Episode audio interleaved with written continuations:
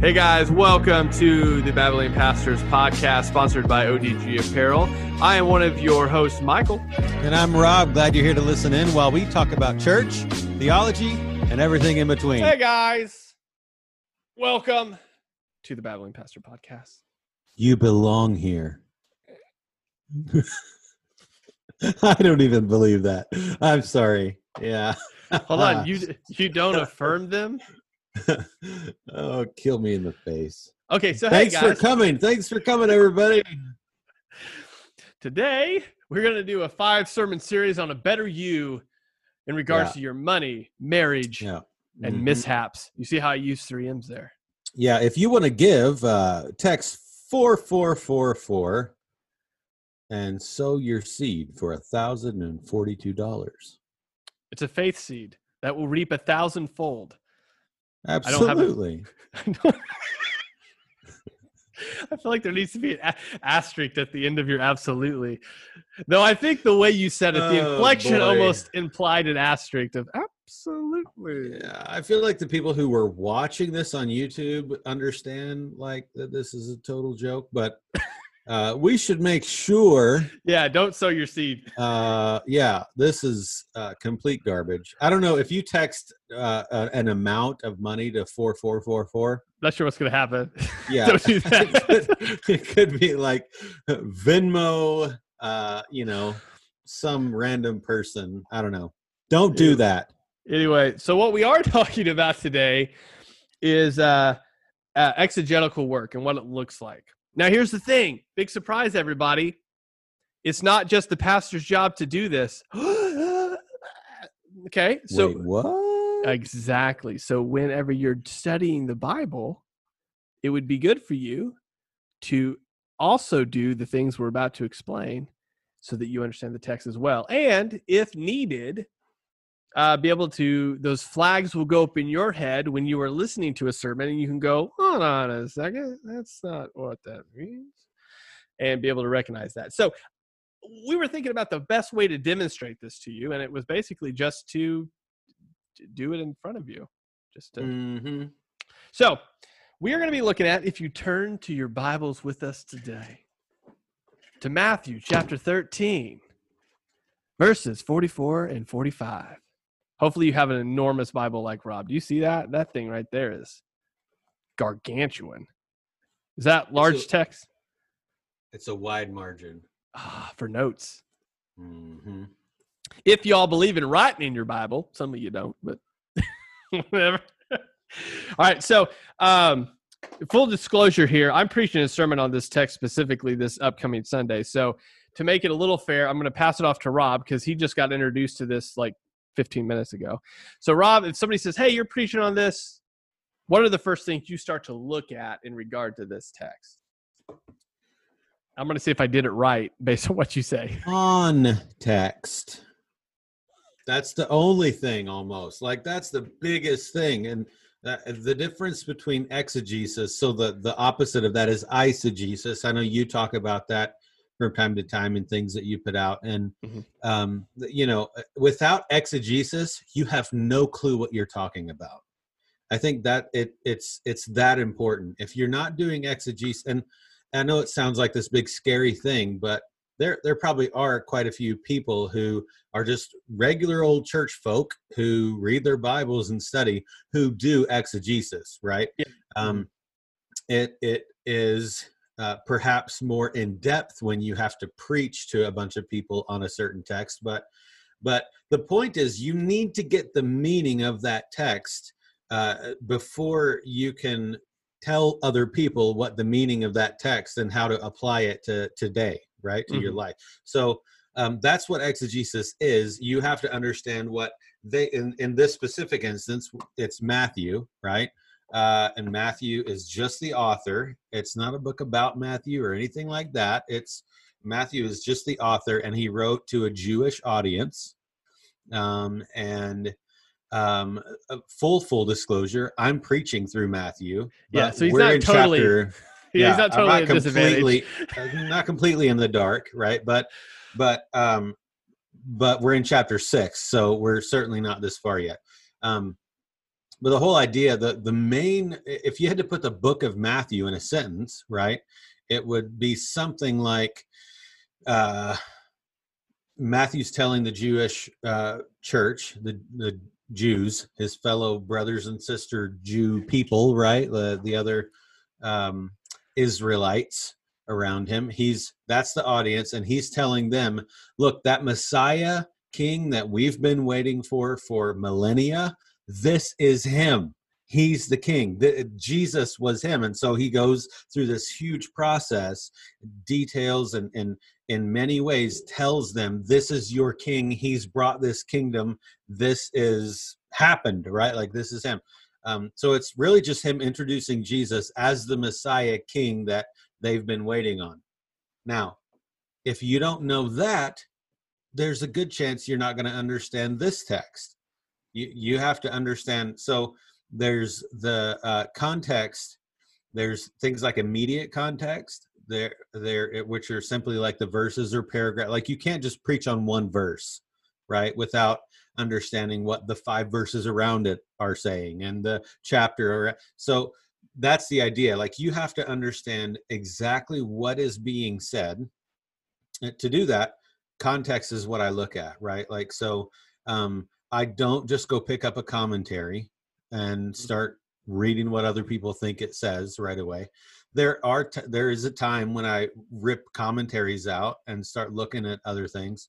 Um, that's usually once I've already developed what I think it means and the application I think comes from it, and those either kind of affirm or uh, affirm what I've come up with, or sometimes they make me go, "Oh shoot, I never thought of that," right? Mm-hmm, because it's yeah. something totally different, which is super helpful, right? But but if you if you if you first jump to commentary, if that's like your first thing, then um, you know that's going to be a um.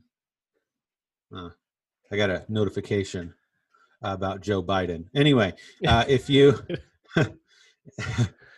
that's another exegetical thing. Um so it but if you if if if you don't if you don't have context you're not going to have the meaning right? Uh so the grand context is the whole bible right is mm-hmm. one massive historical story in the form of a bunch of books right? So the the context begins with matthew as just a little bitty piece of it. If i start with commentaries which is what I was talking about before, then mm-hmm. um, all I'm getting, I'm taking all of the study out of my own hands and coming up with yeah. what you know and so other other people what they've come up with there's a place for that right like if yeah. i'm just throwing together a bible study real quick and we've got to i don't have time then it's the probably okay to go to some trusted things but to interject there too is the reason I, I would totally agree with you not to go to commentaries right away is because depending on what commentary you have it is going to lean that theological way. So, I mean, yeah, if you sure. have a reformed commentary, it's going to lean that way. You have a charismatic, it's going to lean that way. So, that, yeah, the good idea is not to start there because you're going to have preformed ideas from somebody else in your head usually. So. Yeah, and so when you read this specific, so another thing that you always want to do is read what you're going to preach about over and over and over and over again like so you get you really know it you have to know what it's saying um, before you're going to be able to gather what it means, sort of a thing. Um, and I know for you, you've mentioned before that one of the things you do is read that book over and over and over, or listen to it over. Mm-hmm. I so, listen to it, and that's yeah. So that's that's something that you you kind of have to do as well. Um, and this specific one, let me tell you why, uh, listener. So uh, in this specific one, it says uh, in verse 44 of chapter 13 of Matthew, the kingdom of heaven is like a treasure hidden in the field, which a man found and hid again. And from joy, uh, and from joy over it, he goes and sells all that he has and buys that field. Now, that's not the whole text that you've said, but just the first verse, the first parable. And that's the point, right? So, unless you know the context of what's around this, you could walk away from that just thinking, okay, the kingdom of heaven is like a physical ruby, right? Like, now, if you know scripture, like that's ludicrous, right? It doesn't even make sense. But if that's all you read, right? Like, you would walk away with some kind of false, you know, understanding of what that text is saying. Um, kingdom of heaven is like a treasure hidden in a field so i would begin to ask questions like uh, what kind of so jesus is telling them this parable this kind of example or analogy sort of a thing um, so it has to be relevant to them in some way or it wouldn't make sense that he's telling them this mm-hmm. um, so i would begin to ask questions in my head like okay well what does that mean like what would they have been thinking when he said this is there some sort like were people hiding treasures in fields back then? Like i would want to get answers to questions like that that i have which is more like a historical geographical context mm-hmm. right? Yeah. Um so it doesn't necessarily all it, it honestly it doesn't all come from scripture. It comes from history books and things like that a lot of it. Mm-hmm. so um i need to know what's going on in history and in that area um so that I understand the example he's using here. Right. So, so, let's take a pause real quick before you go any further. So some of you are listening to this right now and you're going, that seems like a whole lot of work for me to do for my Bible study. Here's the thing. That's kind of the point the idea that you can sit down and be like just buzz through a text and think that you understand what's going on. Some cases so like the proverbs that you could probably in some cases do that with them. Not all the cases still. But there are certain things you can do. But here's the thing like there's so much in scripture here that is there's so much more in depth when you understand it. So is it a little bit more work? Yeah but that's why it's called bible study. Yeah. i mean the idea is to understand yeah, yeah, people dug and hit stuff in the field all the time. Not an uncommon thing to happen at this time at all. But it's one of those things that why, you know, a study Bible or his, for example, my wife, I'm actually using my wife's Bible right now, uh, but hers is an archaeological Bible, right? So all the references are toward, you know, the things that they found, archaeological finds, how it ties into the scripture reading. So it's like you said, yes, some of you are probably listening going, I just want to read you know some verses before I go to bed, man. Like it's I'm not saying that's out of place, but I'm just saying be careful like how if you just take that and turn it into something that's not because you're just not willing to put the work into it basically. Yeah, and and two to to to talk to that particular point just super quickly there so i went through a bible reading program and it was a reading slash listening that i did uh, because of what it was uh, it was the called the 30 day shred okay? And it's just what it sounds like. It was like an hour and a half of of listening or reading to scripture um, at the speed on the little thing was like one and a half or 1.75 like it was zooming through it and you get through the entire bible in 30 days right? Crazy. But uh, obviously it that kind of you're not getting heavy bible study in.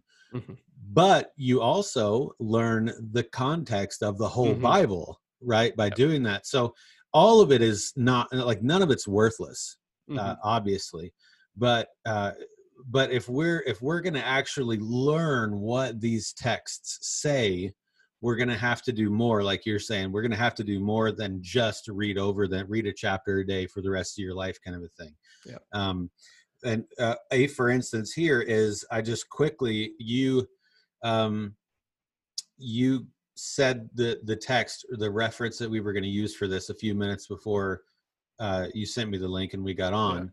Yeah. Uh, but in that time when I was reading this, I already highlighted um, the kingdom of heaven is like, right?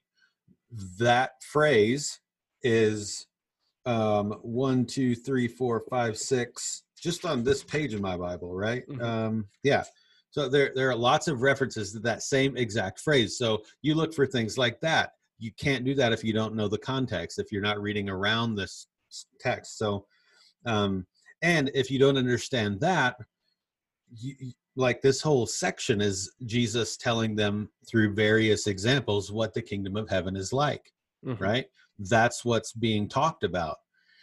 Um, so without that, you could um, assign anything to the what is the treasure what is the pearl right mm-hmm. you could mm-hmm. assign anything to that um but jesus isn't talking about anything he's talking about the kingdom of heaven that's the context and to assign anything else to that is us doing eisegesis and Mhm. putting what we think into the text so the whole idea is figuring out what none of this was written to you.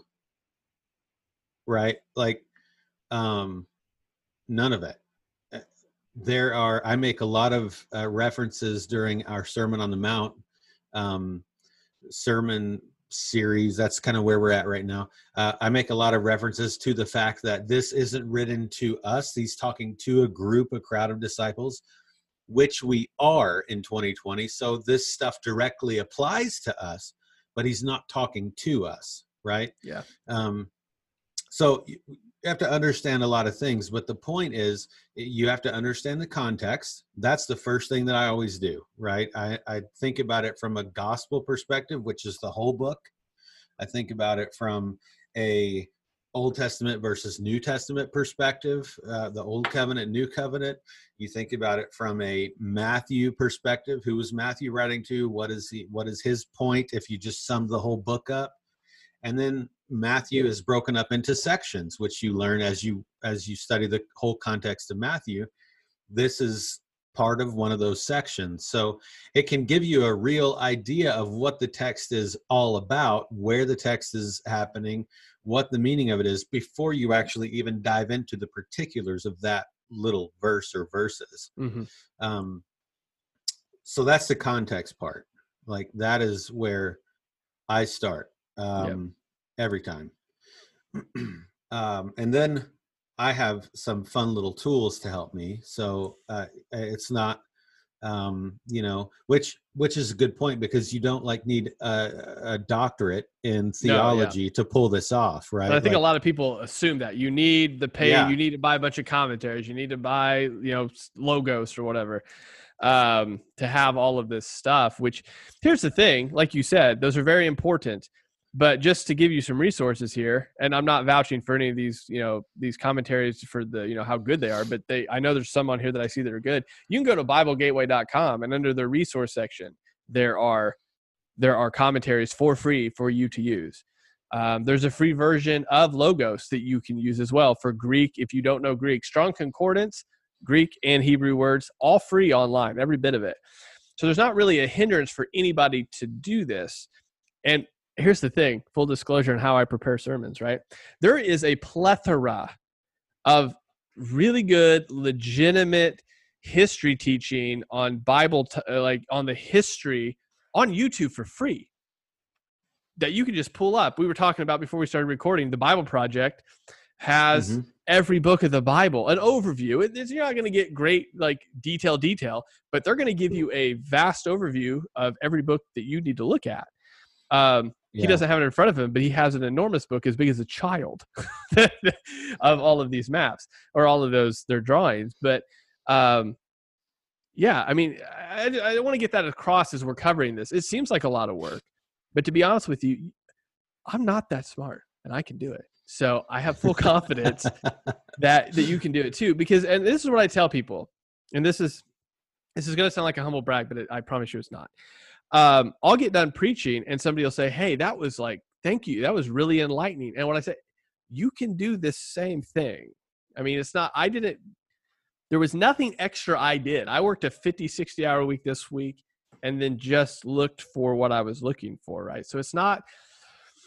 It's not like this you have to be an uber intelligent person. In fact, sometimes the smarter you get, the worse you make it on yourselves. There's some professors that I know that are super intelligent that actually do damage when they read the text because they think they're too smart. They think they're so smart that they know more about it than somebody else does. So that could be a hindrance in some cases. But anyway, back to what you were saying. Yeah. when you're when you're talking about the strongs Mm-hmm. concordance uh, concordance is uh, a huge tool it's great it's not cheating like you know Yeah. like just jumping straight to a commentary or whatever it's not that at all it uh, simply tells you every word even the right? Like that's what a concordance is. Every word in all scripture um, you can find in it so uh, you can see it. Um, so uh, it's i have what is kind of an inter- interlinear thing. So i can look at the uh, word like kingdom in this instance heaven uh, i mean i could do is but that's kind of a fairly obvious meaning right? Uh, but kingdom heaven treasure hidden um, so like sometimes you can see uh, things in there that are uh, really like whoa i wouldn't have thought of it that way Mhm. or uh, like there is certainly a difference in i mean even between french and english or spanish and english there are differences. There are differences in dialects. There's a difference between north dakotan and, and texas right? Like oh it is um it's important to understand that there are differences between greek the way that this or hebrew and other areas but greek the way that this was specifically written um, there's a difference between that and uh, the translations. Um, another reason is because um, you can make money doing that. But the oh, the big thing, one liner, right, of what I'm trying to say is that English is different than Greek, there you go. Yeah. and and um, there are there's some pretty simple tools. Uh, you don't have to be a Greek scholar. I'm not a Greek scholar, right? Mhm. You just have to have a few tools to help you. Um, but uh, in the sen- in the kingdom of heaven is like a treasure. In that, uh, of course, I'm not probably going to look up the particulars of the of is a, but I will look up kingdom, heaven, like even right Mhm. uh, treasure hidden so some of these other words might have more deep meanings in greek or or different uh meaning um altogether than what we would think of in our english language um so uh Well, Yeah. what you're talking about specifically, so you're talking about the overarching story of Matthew. Uh, he's telling a Jewish people about this Messiah that was coming and that Jesus is this Messiah.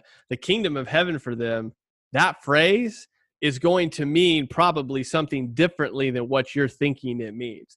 Not only that, as far as the uh, differences of what they think kingdom of heaven is versus what we may be thinking kingdom of heaven is, uh, then you have to flesh out the whole is it already here? Is he bringing it? Is it a future thing? How did they see it? What is Jesus actually saying? I mean, there's so much in there that we can assume. But again, the overarching idea of Matthew is going to feed a lot into that. Now, not totally. You are probably going to need to look up some history on the kingdom of heaven, which, by the way, there's a lot of it. Um, But the idea is to flesh those words out too, so you can actually see what Jesus is saying. Um, because, like you said already, like there's the entire chapter of Matthew or chapter 13, he says kingdom of heaven over and over and over and over and over again. So obviously, kind of need to know what that is. Um, and he's saying it to a Jewish audience.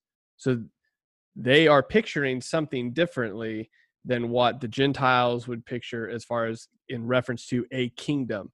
Uh, you see that fleshed out later in Matthew, where they think he's coming when he comes in uh, into Jerusalem. Like that's what this that's what Jesus is doing. He's establishing the kingdom right now. He's going to take over. We're going to rule, and that's not what he was. But that's, this is what the, where their headspace is. So anyway, um, so what would be kind of the uh, ending things that you're doing? So you're looking up words, you're putting it together within the context of it, and then you're understanding that he's talking to a specific audience. How do you tie all that into a bow, or what extra steps here were you doing here to end? um so uh, the the context is the biggest thing Mhm. right even if even if you don't have uh, access to greek tools if you understand the context we can pretty much trust most translations in how the translator has done them Yeah. uh, one tool if you don't have greek stuff that you can use is just a text comparison like how are other versions of the bible translated other translations um, for the NASB is probably the most word for word that you can get a hold of. Um, the ESV is right next to that, and on down the line, all the way to things like the New Living Translation, which like I wouldn't preach from that personally, but but it it's sometimes it's helpful. It gives you Mhm. different phrasing. You understand. Oh yeah, that's what it's talking about. Um, whole idea understand what that verse versus sentence is talking about. Um, keeping in mind too that verses and chapters were not there when it was written right? Mm-hmm. so we're talking about paragraphs and pericopes and sentences and stuff. So um uh, it's uh it's important to to do that as well uh, to understand that as well. But you, the takeaway is that you need to know in this particular instance um what is jesus saying and meaning to the disciples who are hearing these parables? And what did they hear based on who they were where they lived what their context was? If you can if you know what jesus said to them and what they would have heard and what they would have taken away from it then you know what it means hmm And the application part really falls in pretty quick after that because it. yep I mean, if he's telling that to them, and you understand the context and the historical setting, then you have a pretty clear idea how it impacts you. Uh, two things, real quick, that I would add. So you're talking about text comparison. A great site for this is BibleHub.com. You Yep. type a verse in, and it automatically lays it out for you. Uh, again, in fact like if you type if you type a verse into google bible hub will be one of the first things that pops up Yeah. actually Yeah, you don't have to go look for it. Um, and the second thing, and this is a part that not everybody's going to agree with, but I think uh, I know Rob does it. I would uh, encourage pastors to do it because it just helps the congregation in this process is expository preaching, which just means you're preaching through books of the Bible. So it's not like you show up Sunday and one Sunday you're you're learning something out of Titus, and the next Sunday you're learning something out of Mark, and the next Sunday you're learning something out of Revelations and hopping all Mhm. over the place. That can be done. Good exegetical work will help people understand that, but you're going to have to do so much on the front end each Sunday to catch people up to where you're supposed to be that it's it's taking time up out of where if you're preaching through a book they were there last week with you the week before with you they already kind of know what's going on. So um, those would be two things that i would say there. So um, and th- doing this here's the thing doing this is going to help you especially if you're church shopping i hate the term but if you're trying to find a good home church um, this is going to help you when you hear that pastor preach figure out if he's if he's doing this here's my thing. If if you're doing better exegetical work than the guy that's preaching you probably need to find a different church. Um secondly that's just that's, that's my little thing there. Uh and secondly um i forgot my second point. Oh um and it's going to help you as you have conversations with other believers or people that uh maybe aren't believers but are using text to defend points uh, against christianity uh, it's going to help you actually i'm not saying you're going to know the answer but you're going to be able to go to the text and apply everything that rob has talked about and say "Ah, well actually that's that's not what it says because you know this is the historical context this is the audience that they're talking to this is what this word means Mhm. um, and be able to really take that out of that and again not be a mr or mrs smarty pants here but just be knowledgeable and be able to defend the faith in a correct manner so uh, i know i get on a soapbox about exegetical preaching a lot, but it's important uh, because if not, like Rob said earlier, you can literally make the treasure or the pearl mean anything you want. And sometimes people get tricked into thinking that a pastor is preaching expositionally or uh, exegetically because they'll say, well, they got up and they read the text and they told us about the history and they mentioned Jesus. And they could do all those things, but still at the same time make the treasure about, you know, your treasure that you need to seek and they could have done all those things and then snuck that in and totally ruined what they were talking about. So. Yeah the the the whole man the whole thing like the treasure and the pearl aren't the point of those texts.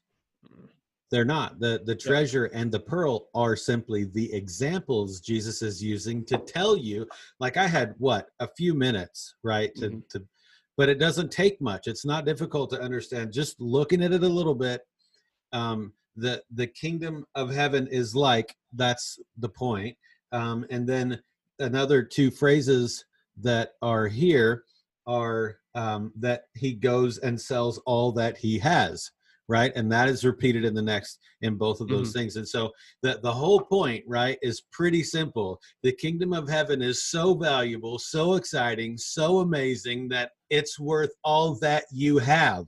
Hmm it's worth giving it everything like uh, right? Like you could go preaching right now just from that. Yeah. um that like that's that's the whole thing. That's the point right? Hmm but you you might not arrive at that if you don't think about it in the way that we've been describing. You Yeah. might arrive at something completely different and you know be in the bible study where you're sitting in a circle and somebody says what does this mean to you no one cares what it means to you what did it mean when it was written and Mhm. when it was being spoken that's the point of the text so Yeah. And again, like I said, and I'll I'll end with this specifically, but just getting ready for this sermon, for example, to preach it, when you see it within the context of Matthew and what Jesus is comparing the kingdom to and what he's already before this point, like what you're preaching through, right? And sort of that what he's calling the disciples to. When you get to this, all of that's in your head to where you look back and go, He's already called them to this amazing new uh, family, this new kingdom, this new way of living and he's walking them through this. And then when you read these two very short parables uh, you understand that that kingdom that is not only just like a better way but it is worth everything so that when jesus also tells you later uh, about how you know you're, there's going to be times where you have to leave your mother family children like you have to love him more than all of those things it harkens back to the parables where he says that like that's how valuable it is. And it kicks you in the face a little bit to go it's not just a kind of devotion. It's not just a i come and visit you know because this is a really nice kind of feel i have. This is a i literally everything